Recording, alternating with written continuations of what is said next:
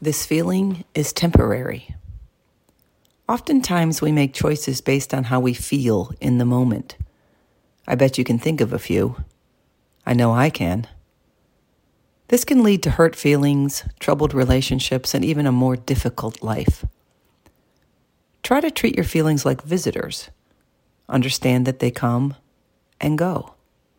Acknowledge them, try and understand them, but do not let them move in and run your life.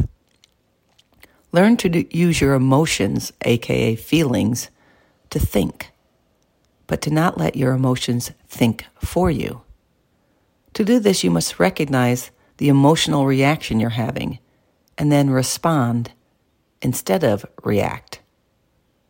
Developing emotional intelligence helps you to recognize emotions in yourself and in others, and to use this awareness to manage your thoughts and behavior accordingly. Be aware of your feelings.